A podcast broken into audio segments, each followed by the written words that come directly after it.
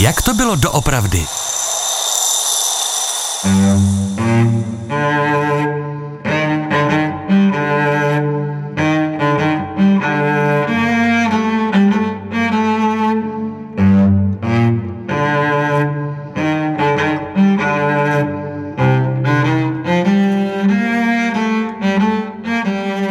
Láska k Rusku nás nesmí zaslepovat k nekritičnosti. A vytýkáli se části naší buržoazie, že se na staré Rusko dívá romanticky, ve smyslu nekritičnosti, lze stejnou výtku udělit levici, že ona nekriticky přijímá ruskou revoluci a bolševictví. Napsal prezident Tomáš Garik Masaryk ve svém textu nazvaném Poselství k 28. říjnu 1919. Otázkou, tématem dnešního, jak to bylo doopravdy je, naše okouzlení Ruskem bylo reálné? Ze studia zdraví Ivana Chmel Denčevová. Co znamenala tato Masarykova slova? Otázka pro hosta pořadu, historika, profesora Jiřího Hanuše. Byl kritikem samoděržavý i určitého typu pravoslaví vázaného na stát. Současně se mu nelíbili bolševici a komunisté, ani ti ruští, ani ti čeští. Nevěděl v té době, jak komunismus v Rusku dopadne, zda se tam vytvoří. Spíše mu šlo o novou Československou republiku, aby zde vývoj probíhal klidně, bez extrémů. Autorské trio Podiven to znamená, Milan Otáhal, Petr Příhoda a Petr Pidhart jsou autory knihy Češi v dějinách nové doby. O vztahu Čechů k Rusku tam píší. Pro Čechy do 19. století fakticky neexistovalo.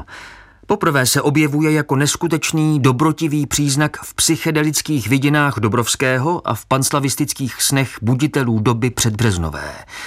Později v tom chtěli někteří lidé vidět počátky tradiční české rusofílie, Té je však třeba rozumět.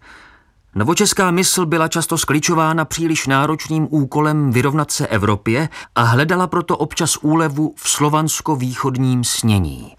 Rusofílie byla jen jednou složkou tohoto mlhavého komplexu a nebyla vždycky v popředí. Ani ona, ani český panslavismus nevyplývali z autentické české zkušenosti s východem, které nebylo, nýbrž se západem – byl to vlastně průhledný účelový manévr, nikoli nepodobný klukovskému trucování. Opravdu ten příklon k Rusku, to vzývání slovanství souviselo s nějakým českým komplexem méněcenosti? Jsme v době Jana Kolára, autora představy o silném ruském dubisku, které bude chránit slovanské národy. Byla to docela rozšířená představa, postavená někdy na neznalosti ruské reality. Druhá polovina 19. století je už ve znamení reálnější politiky, je to doba Palackého, Rígra, Havlíčka, samozřejmě také Masaryka, ale pozor, třeba také jeho oponenta pro ruského Karla Kramáře.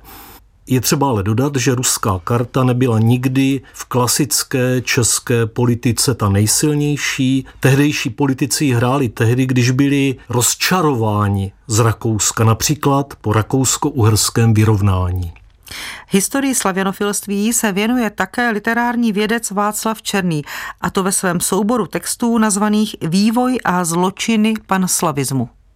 Myšlenka negovat program Petra Velikého a vše, co z něho vzešlo a co lze symbolizovat jako oknem otevřeným na Evropu, jímž je Petrohrad, rodí se automaticky a zároveň sní i myšlenka k návratu k Rusku před Petrovskému či byzantsko-moskevskému, jež se roku 1812. požárem Moskvy tak okázale a slavně vrátilo do dějin výbuchem lidové vzpoury, která sebe samu chápala v gruntu nábožensky jako boj s antikristem. Proto již vlastní zakladatel slavianofilství Ivan Vasiljevič Kerenský koncipuje Evropu a Rusko antagonicky a antitéza se mu jeví jako v podstatě náboženská. Tento text se dnes dá číst také vzhledem k aktuální ruské ideologii.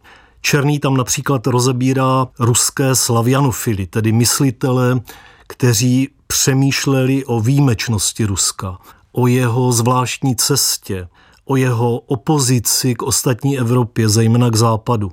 je paradoxní, že tyto myšlenky se dostaly do Ruska z Německa, z německého romantismu. Černý nás upozorňuje na to, že v Rusku šlo často o myšlenky mesiánské, zabarvené nábožensky. Mohli bychom v této souvislosti připomenout mnohem známějšího slavianofila, Fyodora Michajloviče Dostojevského, spisovatele, který tvrdil, že předním nositelem křesťanské pravdy je ruský mužik a to si snad v českých zemích nemyslel nikdo. Václav Černý ve svých úvahách pokračuje těmito slovy. Přicházeje 5. února 1843 do Moskvy k déle než ročnímu pobytu. Karel Havlíček, 22-letý, není ovšem ještě ničím jiným než chudým českým vlastencem, s touhou stát se českým spisovatelem a poznat především velké slovanské Rusko, v němž je naplněn všemi kolárovskými iluzemi. Má tím méně tušení o své budoucnosti, že k politice necítí v té době ještě sklonů. Je v té chvíli jen a jen pozorovatelem života, pravdychtivým a pravdy milovným divákem, jehož ironický vtip a vnímavost i schopnost kritická byly zbystřeny živým stykem s racionalistickou myšlenkou západního osvícenectví. Není jisté, že mohl v Rusku za krátkou dobu svého pobytu poznat všechno. Právě Karel Havlíček Borovský se stal jistým symbolem poznání, že ona slovanská vzájemnost je nereálná. Proč k tomuto dospěl? Západní a střední Evropa, například v postavě našeho Karla Havlíčka, prostě potřebovala poznat reálný obraz ruského života s jeho bídou, autokratismem, nihilismem a nutno říci deformovaným křesťanstvím. Češi byli před panslovanstvím naštěstí chráněni realističtějším austroslavismem, totiž slovanstvím v rámci Rakouska. Bohužel toto téma se velice aktualizovalo po bolševické revoluci po roce 1917. Víme, že ve 20. a 30. letech 20. století mnoho levicových intelektuálů sice přijíždělo poznat do Ruska, zjistit, jak se věci mají, ale ne všichni se vraceli s reálným poznáním, jako Havlíček. Jak si to vysvětlit, že právě období po roce 1917, Velké říjnové socialistické revoluci, 1918, kdy vzniká Československo a otevírá se cesta československé levici k tomuto okouzlení, byl to vlastně velmi silný prout mezi intelektuály, mezi umělci, kteří, a navazuji na vás, vlastně neříkali, s čím se skutečně i třeba na místě v Rusku setkali. Byli to lidé většinou zaslepení propagandou, ale současně lidé opravdově věřící. Věřící v komunismus, věřící v lepší zítřky, věřící v sovětský experiment. Neovlivnilo je ani to, že například v roce 1921 založená komunistická strana byla řízena z Moskvy? No tak některé to ovlivnilo, některé to neovlivnilo a někteří byli ještě více nadšeni. Mohl bych zmínit příklad komunisty typu Julia Fučíka, který se dostal do Ruska, do Moskvy i jinam, protože ho fascinoval sovětský experiment. A nechejme promluvit opět úvahu text literárního vědce Václava Černého. Rusko, nyní Sovětský svaz, je na dlouhou dobu vypovězeno z Evropy a politiky protikomunistického kordonu se účastní dokonce některé menší slovanské státy, především Polsko a Jugoslávie. Nadto se komunistické Rusko směrem své státní filozofie cítí marxistické a prohlašuje se za cizí, ba nepřátelské jakýmkoliv pocitům národním a slovanským a stotožňujíc slavismus s antirevolucí a reakcí, zaujímá v mezinárodní politice bez ohledu stanoviska protislovanská. Jeho politika přátelství s Novým Tureckem a ještě více jeho politika sympatií a spolupráce s Německem jsou toho dokladem. Polsko a Rusko stojí proti sobě v poválečné Evropě nepřátelštěji než kdy jindy v dějinách. Musíme si uvědomit, že to byl režim na prosazení revoluce v Evropě a ve světě a na prosazení Marxových a zejména Leninových a Stalinových myšlenek. Co záleželo bolševikům na tom, že i v západní Evropě jsou slované? Zajímala je přece moc a světová revoluce. Víra ve změnu politického režimu, víra v budoucnost bez demokracie. Slovanství zde hraje druhé housle a to dlouhodobě. Přesto sovětský režim o sobě prohlašoval, že je vlastně vyšším stupněm demokracie. Mohli bychom připomenout i dokonce řízenou demokracii. Jak tomu rozumět? Černý zmiňuje například vztah Ruska, Rusů a Poláků. Poláci jsou přece slované, ale jsou to také nepřátelé, anebo Češi. To jsou v nejlepším případě pomílení přátelé, které je třeba přivést na jedinou správnou komunistickou cestu. A to je ten vyšší stupeň demokracie, ta komunistická? To je vyšší stupeň společnosti, vyšší stupeň poznání, vyšší stupeň nějaké eschatologické víry. A když někdo nedospěje k vyššímu stupni poznání, tak je třeba ho k němu dovést i násilnými prostředky? Přesně tak, to je komunismus, to je bolševictví. V roce 1932 byl vydán soubor esejů publicisty Ferdinanda Peroutky pod názvem Ano a ne. A v jednom ze svých esejů napsal. Leninův druh realismu přinesl Rusku také ony smutně slavné a kruté činy násilí, které nyní v mysli celého světa jsou spojeny s představou proletářské diktatury. Za každou chladně uváženou vraždou, která v Rusku byla spáchána, stála Leninova autorita – pro morálku neměl tento dědic a vykonavatel materialistického proudu v ruském myšlení mnoho schovývavosti.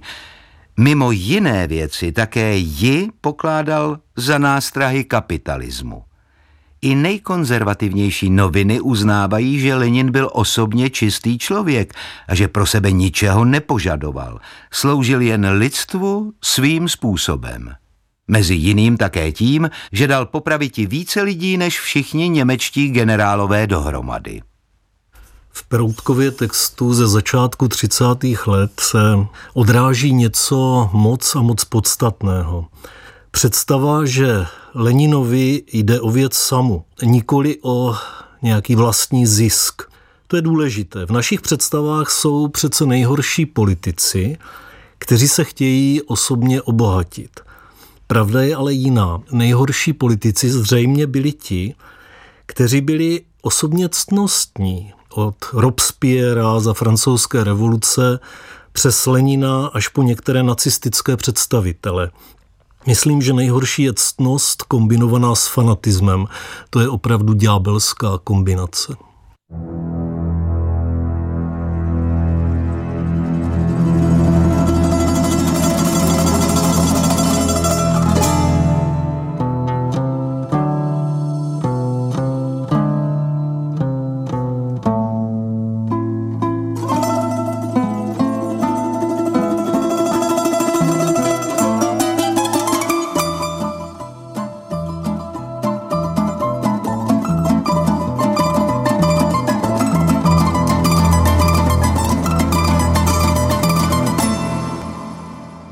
Učebnicové datum zahájení druhé světové války je 1. září roku 1939, ale připomeňme si, že to už neexistuje Československo, už předtím byl Anschluss Rakouska, takže je to vlastně datum, které navazuje na konkrétní velmi vážné události, které se odehrály ve střední Evropě. Ani tehdy období druhé světové války to se sovětským svazem nebylo jednoduché. Pro ruské postoje se hromadně objevují v české společnosti právě v době druhé světové války po vytvoření protihitlerovské koalice. To získalo komunistickému Rusku kredit i na západě nebo v USA. O Stalinovi se přece vědělo, že je to diktátor, ale byl současně někým, kdo se nakonec postavil nacizmu, i když se s ním nejdříve bratříčkoval – pro západní i české veřejné mínění bylo podstatné, že Rusové krvácejí za společnou věc. A to změnilo mentalitu velké části Evropy a současně to posílilo mezinárodní komunistické hnutí. Skoro by se dalo říci, že si tím Sovětský svaz zachránil další poválečnou existenci a že získal Stalinovi i celé zemi respekt. Po celou dobu války i po návratu domů doktor Edward Beneš se zabýval problémem vztahů východu a západu, Sovětů a světa demokracie a komunismu. Pro něj bylo jasné, že obě strany musí po válce pokračovat v línii spolupráce zahájené v boji. Konstatuje literární vědec Václav Černý. Jakou roli se hrál v rámci tématu okouzlení Ruskem právě prezident Edvard Beneš? Beneš je bohužel tragickou postavou české politiky. Je to jeden z těch, kteří se spolehli na možnost demokratizace totalitního stalinského režimu a aby byl zahrnut do našeho poválečného bezpečnostního systému. Nikdo z demokraticky přemýšlejících a ukotvených československých politiků mu nebyl oponentem? Samozřejmě tu byli oponenti, bohužel většina těchto oponentů dopadla špatně už po roce 1945, kdy se Beneš ujal moci. Byli to například někteří agrární politici. Období Třetí republiky. Právě tak se nazývá období naší historie v letech 1945 až 1948. Někteří říkají, také to bylo období okleštěné demokracie. Jaké bylo tehdy téma Ruska, Sovětského svazu vzhledem k tehdejšímu dění, o tom píše ve svém komentáři Ruské jubileum publicista Ferdinand Peroutka. Pozorujeme na každém kroku, že ruská revoluce je více než jeden stát, že je to světový názor, za nějž bojují muži na všech místech země. Jest však zároveň pravda, že postavila i ruský národní stát na tak velké a mocné místo, na jakém v dějinách nestál. Není dnes v Evropě státu, který by se mohl silou vyrovnat Sovětskému svazu. Jestliže toto stalo se za revolučního režimu, jestli revoluce toto dovedla, je zbytečno debatovat o tom, zda se revoluce osvědčila. Toto jsou tři největší výkony ruské revoluce. Že si zachovala socialistický princip, že pětiletkami vybudovala průmyslově stát ještě před velkou mezinárodní krizí a za třetí, že dovedla v sovětském lidu vzbudit tolik entuziasmu, kolik bylo třeba, aby se vyhrála největší a nejnebezpečnější válka. Zhrneme-li to, Revoluce v bolševickém Rusku se osvědčila. Byl to idealismus nebo realistický popis z pera Ferdinanda Peroutky? Je to dokument toho, jak psal i demokrat, a ne malý demokrat, ale velký demokrat Peroutka. Vzpomeňme si na jeho slova ze 30. let. A teď bychom chtěli polemizovat se všemi řečenými třemi peroutkovými závěry. Komunismus přece destruoval autentický socialismus. Komunismus ničí i sociální demokracii. Ano, zrodil se sice průmyslový stát, ale za jakou cenu? A o Leninově ctnosti jsme už mluvili. Opravdová hrůza. Byli někteří, jako například poslankyně Helena Koželuhová, kteří projevovali veřejně své obavy z komunismu v tomto období Třetí republiky, ale byli v menšině. Nesporně vy jste jmenovala jednu postavu, můžeme jmenovat další, Bohdana Chudobu, katolické literáty jako Jana Zahradníčka a podobně. To byli lidé, kteří si uvědomovali nebezpečí ruského komunismu, ale opravdu byli v menšině. Únorem roku 1948 se pro Československo ono okouzlení Ruskem stává státní doktrinou. Ta státní doktrína byla v 50. letech ještě vírou. Pak ale už přibývá renegátu, pak ale už přibývá odpadlíků z této víry, z tohoto náboženství. Je to velké téma. Dalo by se to nazvat postupným vystřízlivěním té společnosti, eventuálně elit, eventuálně intelektuálů. Otázkou, tématem dnešního, jak to bylo doopravdy je, naše okouzlení Ruskem bylo reálné a stejná otázka pro hosta pořadu, historika, profesora Jiřího Hanuše. Nepochybně reálné bylo. Dalo by se říci, že to nejhorší propadnutí této iluzi, tomuto snění, bylo po roce 1945, respektive po roce 1948 a trvalo několik desetiletí. Co se týká dnešní situace, Nedomnívám se, že by okouzlení Ruskem bylo dnes příliš aktuální. Dnes jde spíše o jakýsi pragmatismus, vyjadřovaný například tak, že potřebujeme ruskou ropu nebo že tady nechceme Ukrajince. Do jaké míry nás provází toto téma, řekněme i v obdobích, která jsou takto vyhrocená? Zda s Ruskem ano, s Ruskem ne, zda musíme se Západem nebo s Ruskem. Je to takto vyhrocené? Ne, myslím si, že dnes v posledních 30 letech přibližně to už tak vyhrocené není.